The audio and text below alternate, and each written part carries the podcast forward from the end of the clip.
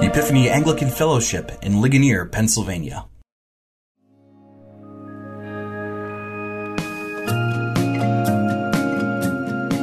Welcome to Learning with the Lion, a community read through of the Gospel of Mark. Over the summer of 2023, members of the Ligonier community are coming together to walk through a 13 week exploration of Jesus' life, practicing reading the Bible together and asking what it means for everyday life. For more information, visit epiphanyligonier.org slash mark, where you can also sign up for our companion e-newsletter.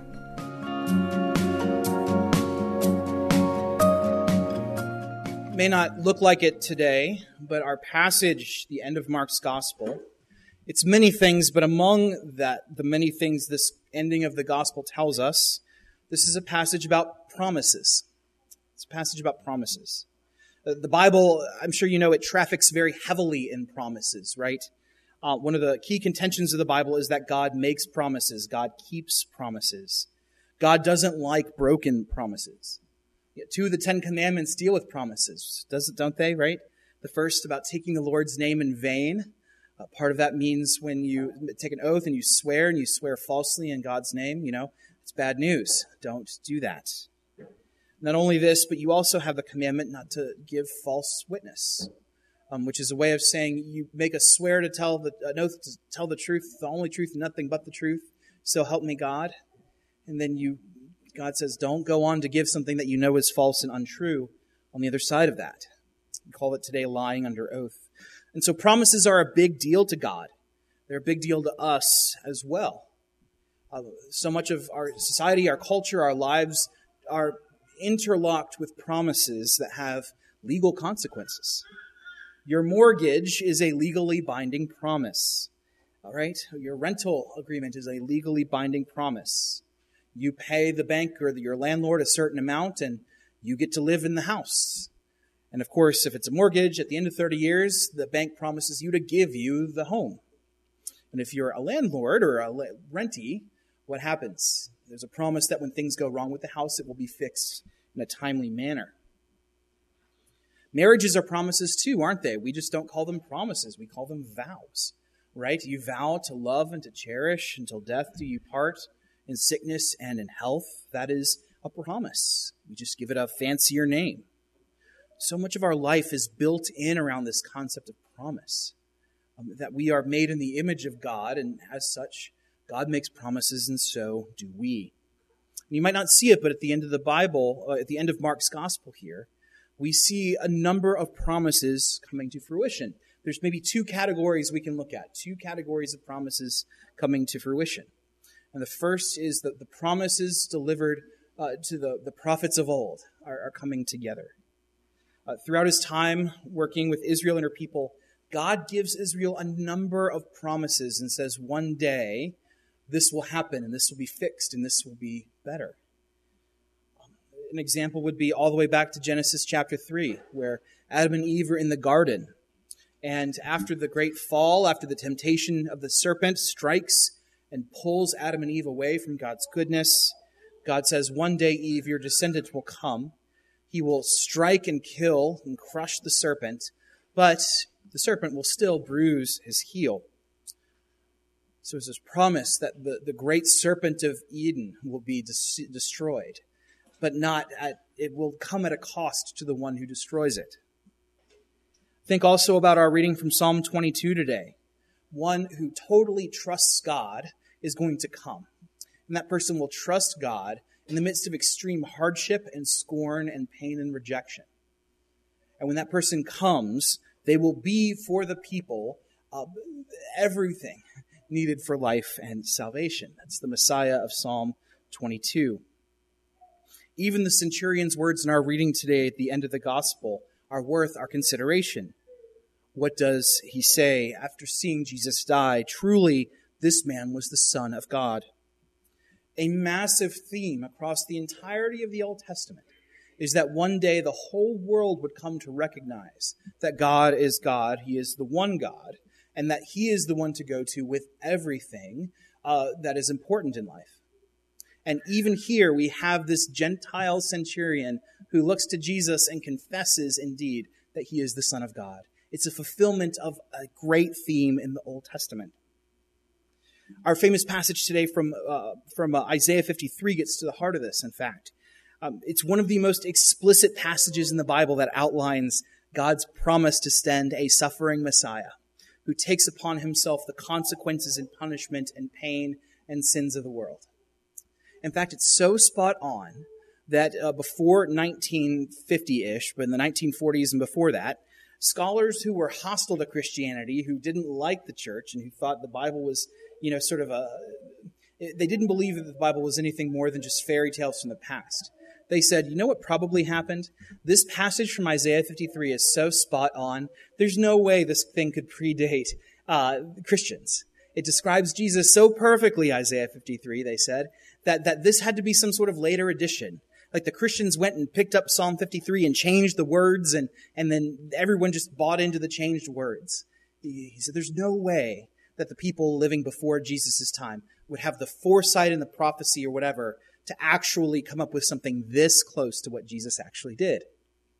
And so scholars believe that. They taught that. They said there's no way this could be accurate to Isaiah's original teaching until the year 1948. And here's what happened in 1948. A shepherd, um, uh, some shepherds uh, working near the Dead Sea were just kind of kicking rocks around and hanging out, watching the flocks. And he took a rock, one of the shepherds, he threw it in a cave. And the rock flew into the cave and he heard a big pot shatter. It went crack and crash. He said, Oh, what was that? He goes into the cave and looks and he finds there's lots of these pots just sitting there all around the Dead Sea and he opens the lid and he sees there's a bunch of paper in it. So he goes and gets some some friends at, from from uh, uh, the, the community who are scholars, and they check it out and they say, "This is incredible." It turns out that the shepherd inadvertently found the, the biggest stash of ancient manuscripts uh, of Jewish literature and world literature that has ever yet to be found. You may have heard them called the Dead Sea Scrolls. And sure enough, one of them concluded the, the, the scroll of Isaiah, and they went and they carbon dated it, and guess what? It precedes Jesus' birth by like 250 years. And so there was a point where people looked at this passage and they said in Isaiah 53, all of this about a suffering servant, they said, this can't be true. This has to be made up. There's no way this could be the case. And yet, that's what the evidence tells us. That Isaiah 53 is indeed um, a, a, figure, a prefiguring of what Jesus came to do. And so Jesus' ministry, his life, his death, and resurrection become the fulfillment of a great promise. So that's the first set of promises, right? God, God fills in the gaps of the Old Testament. He says, Here are all the promises I've made, and, and look, see Jesus dying and rising again. See his clothes being gambled. See how he is pierced. See how um, uh, he is crushed. All of these things promised by the Old Testament come true in Jesus that's the first step, but there's a second set of promises that are a little more personal that Jesus answers as well. The second set of promises are promises that he made personally to his disciples. Halfway through Mark's gospel, if you remember back all the way to chapter 8, Jesus begins to tell them, I am the Messiah. This means I will suffer and die and rise again. It's not a one off conversation. Repeatedly, Jesus says privately to his 12 disciples, He says, what it means to be the Messiah is to suffer and die and rise again. And the disciples don't get it. They don't understand exactly what he means. And, and most poignant is at the Last Supper, after the Last Supper, excuse me, as in Mark's Gospel in, in chapter 14, as they're walking to uh, out of the Last Supper and they're heading to the garden, Jesus says, Listen, when you all scatter and you flee, I want you to know that after I rise from the dead, I want you to meet me in Galilee. The disciples say, No, what are you talking about? We're not going to scatter and flee. We talked about this some last week in church. And Jesus says, uh, No, you will. It's been prophesied, but I want you to know that after I rise again, I want you to come meet me in Galilee. What do the angels say in our reading today? Here's from our passage Do not be alarmed, says the angel. You seek Jesus of Nazareth who is crucified. He is risen, he is not here. See the place where they laid him. But go, tell his disciples and Peter that he is going before you to Galilee. There you will see him, just as he told you. That last line is a kicker, isn't it? Just as he told you. That Jesus is a man of his word, a keeper of promises. He is true until the very end and even afterwards. It follows right in line with God's character. God makes promises, he keeps promises. Even the great depths of darkness and despair that is Good Friday those things are not enough to keep God from keeping his promises, whether they are the promises made to his friends as disciples or the promises ancient in the Old Testament. You know, not all ancient gods cared about promises like this. This isn't something that is really, it's unique to the, the, the Judeo-Christian uh, understanding of who God is, right? In Greek mythology, the, that pantheon of gods, it's, it, they're, they, they're backbiting, they undermine each other, they're, they're, they're like reality television contestants, you know, except they've been elevated to the status of God. And, um, you know, for example, Zeus, I mean, talk about uh, breaking promises. His infidelity to his wife Hera is very well known if you follow Greek mythology. He is not a man of one woman. In fact, um, the story of the birth of Heracles, or Hercules if you're talking in Roman terms, the, the, the story is that Zeus actually transforms himself into the, the form of Hercules' mother's husband. He, he, he tricks Hercules' mother, um, Alcmene. He, he tricks her um, by becoming the form of her husband. So she thinks that she's with her husband, but she's not. She's with Zeus, and Heracles is born as a result. So, you know, so much for, for marital vows or keeping promises or any sort of relationship to goodness. And in North, Norse mythology, if you don't know this, um, Odin famously breaks a promise. Uh, Odin gets to be a trickster. He does not keep his promise. Um, there's a, a famous uh, mead, a famous mead in Norse mythology called the Mead of Poetry. And anybody who drinks of it is, is filled with inspiration and power and, and, and um, sort of like a, the, the, the giftedness to write good and beautiful poetry. This is something in Norse mythology. And so Odin, he wants to drink of this cup because he wants to be a good poet and tell these great stories and, and be um, respected in that way. And so he got, finds the family that has the mead and they say, he says, I want to work for you and uh, I, want, I want to drink the mead as a result. And they say, okay, Odin, that's fine. We're going to do that. So, so come and, and drink with me. Uh, work for me for a while and then we'll, we'll, we'll trade you. We'll give you some of the mead if you drink, uh, work for us. And so Odin, he works for a number of years. He serves the family. He does all this. And then he goes, they say, okay, well, here you go. Here's three drops. That's what you get. Three drops. And Odin says, yeah, three drops. That's great. So they hand him the cup. he takes the cup and then he throws it back, downs it all, turns it into an eagle and flies out the window. right? So, so Odin actively tricks the people who he is working with. He is not like the God of Israel in that capacity. Other gods have a lot to say about keeping your oaths, right? The Mesopotamian gods had a lot to say about that. So do the, so does Allah in Islam. So does the, the, the pantheon of Hindu gods. Like you don't, when you make a, a, a vow, even if it's a bad vow, you take it. But on top of that, you've got gods who will make oaths to the people, but they're conditional. The Assyrian god Marduk famously makes an oath to keep the seasons in regular order so that crops and harvests can continue in the land. And he says, I will continue to keep this going so long as you little ants of human beings serve me and worship me. And so he holds it over their head like the sword of Damocles. He's like, "Are you guys worshiping me? You guys, uh, you guys serving me? Huh, huh, huh? You want your seasons to go funky? Well, well, you know, you better not." And so you look at the other, the, the, the world's understanding of God in different cultures and different regions, and there isn't a God like this one who makes promises and keeps them. A God who essentially invites you into his office, sits down at the desk, shows you a giant contract that says, Here's all the good things I'm going to do for you.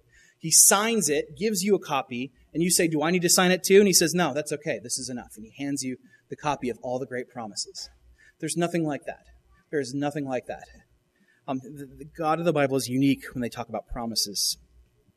I wonder if you've ever experienced a promise like this. I wonder if you've seen a, a promise uh, in action in the same way. Uh, as one does when parenting little kids, I, I, become familiar. My pop culture references tend to narrow to, to, little children things. I don't do this all the time, but I was watching the, the TV show Bluey the other day. Maybe you're familiar. And uh, there's an episode where the, the kids in the show are learning about promises. Bluey is an Australian TV show. It's about a show with dogs, and the family's a dog, right? And, and the, the, the, there's mom and dad, and then there's Bluey, and then Bluey's little sister. And the family of four, they live in Brisbane, Australia, and it's just sort of love and learning and play, and, and it's, it's actually quite a wonderful show. But in this episode called Promises, the kids in the family are struggling to learn about what a promise is and why they should be kept. And it starts off at the trampoline park, and the kids are bouncing at the trampoline park, And the dad says to them, Okay, kids, I promised to take you to the library. If we're going to go before it closes, we need to leave now. And the kids in the show do what every kid does, right? What do they say? Just five more minutes, Dad, just five more minutes. Well, five minutes becomes 15 minutes, becomes 20 minutes, and they get in the car and they go to the library, but they find the library is closed. It is closed. They didn't get out of the trampoline park in time. But the kids are angry at their dad. They said, Hey, you promised to take us to the library. And the dad says, Well, you didn't leave the trampoline park on time. And the kids are, You promised. And, and they're learning about promises, but they're mad at their dad because he promised to take them to the trampoline, uh, the library, but he didn't. And the rest of the show, the kids are learning about promises, and the cheeky parents kind of team up to teach their kids about the importance of keeping their promise in good faith. So Bluey promises to go clean up her panda puzzle she left in the living room, but she forgets to. And she goes and cleans it up, and it exposes a little bit of her own hypocrisy that she promised to clean up the panda puzzle, but her dad promised to go to the library, but she's not so good at keeping her promises either. And then the next day, they're going to the library, and the dad says, Come on, kids, hurry, we're going to the library, to the car, hurry up. I'll play whatever game you want at the library, I promise. And the kids hear that, they go, You promise? And they make him play a game called Toddler, in which the father walks around the library on his knees and pretends to be a toddler, and he has to do it because he promised. And the kids say, You promised we'd play Toddler. And the dad says, Fine, I'll play Toddler. And he embarrasses himself, and the kids love it. But then dad gets back at the kids. He says uh, to, to, his, to Bluey, he says, Hey, I've got two books. Can I just put them in your bag? And, and Bluey says, Sure, I'll put them in the bag. And he reaches down, he pulls two giant thump reference books that are like that thick and says, "Ha ha, you promised. And so she goes and she's pulling this little canvas bag with the heavy books and she's all frustrated. And, and, and so as the episode goes forward, these kids, they're learning about promises that can be broken, promises that can be used to trick each other, um, promises and, and, and the, the seriousness by which to take them. But things change in the episode. The, the, the, episode turns on this one moment where Bluey's little sister is stuck at the top of the monkey bars. She's stuck at the top of the monkey bars and she can't get down and she starts to cry for help. And the mother comes over and the mother reaches her arms up and says, Jump, I'll catch you. And, and Bluey's watching this whole scene take place. She says, Jump, I'll catch you. And, and the little sister says, Do you promise? And the mother says, Yes, I promise. And so on top of the monkey bars, the little sister sort of gets up her courage and she, she, she recognizes her mother's trusting. And so she believes the promise. And what does she do? She lets go and jumps and falls into the mother's arms, and the mother catches her and swings her around playfully and lands her down on the ground safely. And it's this moment where, where the, the power of promises and what they can mean for you and me and for Bluey and for anyone else, it becomes made clear. Because promises are ultimately about relationship and trust and overcoming fear. And breaking a promise, well, that's about destroying relationships. It's, it's, it's, um, it's something that tears relationships apart. It fosters doubt, multiplies our fears. Broken oaths destroy relationships. And the risk at jumping off the playground for Bluey, uh, for Bluey's sister, is pretty high, right? I mean, she's up high. If she jumps and she's not caught, what's going to happen? She's going to be hurt. At minimum, she'll get bumps and bruises and bonk her head, but at maximum, I mean, she's right to be a little wary. She could end up in the hospital with a broken bone or a concussion. Not only that, of course, but if the little girl jumped and her mother didn't catch her, well, it would be a take a while to put that trust back in the trust bank that the mother, she actually cares and is safe. And still, despite all this risk, the little sister leaps anyway from the monkey bars. She lets go of it all. She says, I'm going to give up my control, my agency, my power. And of course, it was her control and agency and power that got her up and stuck on the monkey bars in the first place, right? Maybe she should have known better. But she gives it all up and says, I am going to fall into my mother's arms because she promised she would catch me. And as the episode begins to draw to a close, Bluey looks at all of this, probably not understanding all of that, but she looks at this moment and she recognizes, okay, promises are a good thing. And as the episode draws to a close, her parents, she had promised her parents that when they called to come and leave the playground and go home, she would come immediately. And she does. When the parents come, she does not hesitate. She goes to leave with them. This is among the many reasons why the Christian faith is not in vain, to use the language of Paul in 1 Corinthians 15. God keeps his promises that becomes the, the core of our foundation to trust and keep all the other promises that He's made to us that just haven't been fulfilled yet. Like the mother dog stretching her arms upward to this child stuck on the top of the monkey bars, promising to catch her when she jumps, God's invitation to us is let go. Trust me, follow me. Your own power and your own agency are not enough to save you and get you through everyday life. It's scary to give it all up, but if you can let go, I promise, I promise to catch you, to rescue you, to swing you joyfully in my arms and bring you to safety. And we know this is true because of what we read in Mark's gospel today. God fulfills this, this great promise to Israel of sending a suffering Messiah, a perfect and godly king who will take away the sins of the world, the Lamb of God without blemish, who bears the iniquity of the world on himself. Jesus fulfills this promise to his disciples. He, he says, When I rise again, I will meet with you in Galilee. And that is indeed what happens. If God has been faithful in all of these other promises, if you look at God's track record of promise keeping in the Bible, then the promises that apply to us about the forgiveness of sins and the life of the world to come, why would we not think that they would come true too? Why would we think that they wouldn't come true? And so, like the child rejoicing love and the promises of God, we too have the opportunity to let go, to jump into God's arms, to find in our own life that our own power and control and agency gets us more in trouble than it's worth, and to let God rescue us, catch us, swing us around, uh, and bring us to safety. I'd like to close with a very brief observation about the abrupt ending of Mark's gospel, because it is abrupt, comparatively speaking, isn't it? what happens at the end? The women, they flee, trembling, astonished, and afraid. And the metaphorical credits begin to roll. And that seems abrupt, but when you think about it, what more is there to say? Once Jesus rises from the dead, there's not much to consider elsewise. Mark has presented to us all of the ways in which God keeps his promises, all of the ways Jesus came to love and to care and to serve. He's outlined how Jesus has been given full authority by God, that he is indeed the Messiah foretold of the past, willing to go through the most excruciating tr- uh, circumstances and yet still keep faith and trust and obey God. So, again, what more is there to inquire about? If he truly rose from the dead, what more do we need to know? The ever efficient Mark does not add stories of Jesus' post resurrection appearances nor does he tie up every loose thread in the gospel. Instead, Mark wants us to see that we're like Bluey's little sister. We're stuck in a precarious situation of our own volition, and we need rescue. And, well, uh, he offers it to us. We are in need of a rescue, and he leaves us with this question Are you really willing to let go and jump? Are you willing to trust Jesus with your life, with your death, with your family, with your friends, with your job, with your bank account, with everything? Are you willing to let go and jump? Because God keeps his promises. He always does, always has, and always will. And if you are willing to jump, he will certainly catch you. Occasionally we do this at Epiphany, and, and now that we're finishing our time in Mark's Gospel, I think it's good we do it again.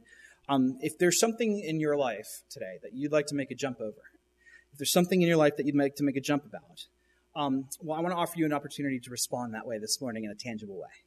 Here's what I'd like to, to put in front of you. Perhaps you'd like to take the, the jump and trust God afresh, uh, and you'd like to take Him at His word about His promises, about forgiveness and comfort and the, for the world to come. If that's new to you and you're ready to sort of take a leap and trust God, um, well, I've got something for you. Um, and if you're somebody who's maybe you you've followed God for a long time, but there's something new in your life and you're having trouble, it's like, okay, well, I've trusted all these other things, but there's this thing here that I'm really struggling with, and you've got sort of a something stuck in your craw, and you're like, oh, I can't trust God with this. Well, this is for you as well. Um, when you come forward today for communion um, and, you, and you kneel, just discreetly put your hand up like this. All right, just kind of let me know that you're going to get my attention. And if you'd like a special, if you do that, I'll say a special prayer, a blessing over you. And then I'll get in touch later and we can talk a little bit more about what's going on and I'll commit to pray for you. The idea being that uh, Mark's gospel asks us at the very end, what do we really think about Jesus' death and resurrection? And if we really think it's true and if we really think it's valuable and it's something that we want to, to profess our faith in, well, it's good to say something and it's good to talk to someone about it. And perhaps in doing so, you'll find the promises strike a little truer. You have a little more trust and faith that God keeps his promises. I told you about this episode of Bluey, but I didn't tell you what happens at the very end. After a full day at the library about lessons and promises, the family goes home. They eat dinner, the kids take baths, they brush their teeth, and they go to bed. And after the kids are asleep, the father pokes his head into the bedroom to check on them. Recalling the lessons of the day about the importance of not breaking promises and how trust and love and peace are things that promises can bring, the father smiles quietly over his sleeping children and says, I promise I'll always love you. And that is the end of the episode. And just like the loving father of the show, the end of Mark's gospel communicates to us the exact same thing. I say to you this morning, friends, that the empty tomb, the resurrected Jesus, are God's way of saying to us, I promise I'll always love you. In Jesus' name, Amen.